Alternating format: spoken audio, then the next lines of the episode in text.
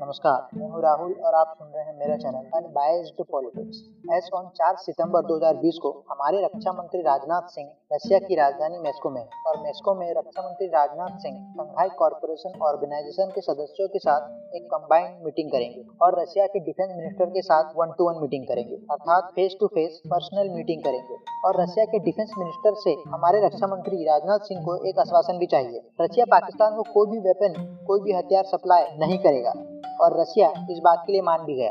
Russia ने कहा है we will not supply weapons to Pakistan और इन सभी मीटिंग्स के अलावा रक्षा मंत्री राजनाथ सिंह की कोई और मीटिंग प्लान ही नहीं थी। और ऐसे में किसी ने ये उम्मीद ही नहीं की थी कि मॉस्को में भारत के रक्षा मंत्री और चाइना के रक्षा मंत्री की मीटिंग हो जाएगी।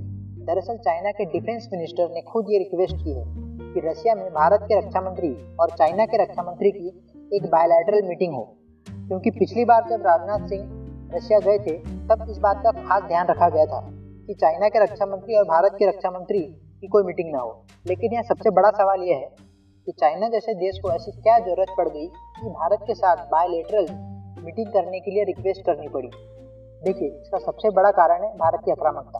पिछले एक हफ़्ते में भारत ने पेंगोंग ले में अपनी असर्टिवनेस बहुत बढ़ा दी थी। इंडिया ने ब्लैक टॉप पोस्ट को भी कैप्चर कर लिया था और चाइना ये सब देख के बहुत सरप्राइज़ हुआ। और जब चाइना ने इसके रिस्पॉन्स में टैंक डिप्लॉय किए तो इंडिया ने भी इसके रिस्पॉन्स में अपने टैंक डिप्लॉय कर दिए। और ये सबसे इंडिया ने एक प्रकार से चाइना को ये दिखाने की कोशिश की है कि ये उन्नीस का भारत नहीं है।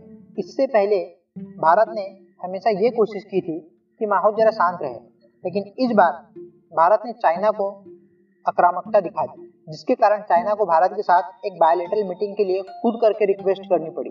तो ये था पूरा विश्लेषण। राजनीति के निष्पक्ष विश्लेषण के लिए मेरे चैनल को ज़रूर फॉलो करें। बहुत बहुत धन्यवाद।